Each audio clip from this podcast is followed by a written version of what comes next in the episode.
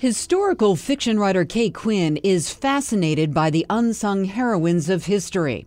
Her latest work centers around a real life spy ring in France during World War I, made up of mostly women. In the Alice Network, named after the real network, her two main female characters meet out of a sense of need, but their relationship is a bit prickly because they have nothing in common. They are from different countries. Eve is an Englishwoman and Charlie is American. They are different ages and they have have scars from different wars. Eve was a spy during World War I, and Charlie is searching for a cousin who disappeared in Nazi occupied France in 1945. Quinn says the story may be fiction, but it touches on issues women still grapple with. They are women who are trying to fight for a foothold in a man's world. They are trying to find ways they can serve their country. They are trying to get control over their own lives, over their own bodies, over their own money. And these are all still very relevant to women today. The story honors women in the network who risked their lives for others and for what they believed in. A lot of the women in the Alice Network were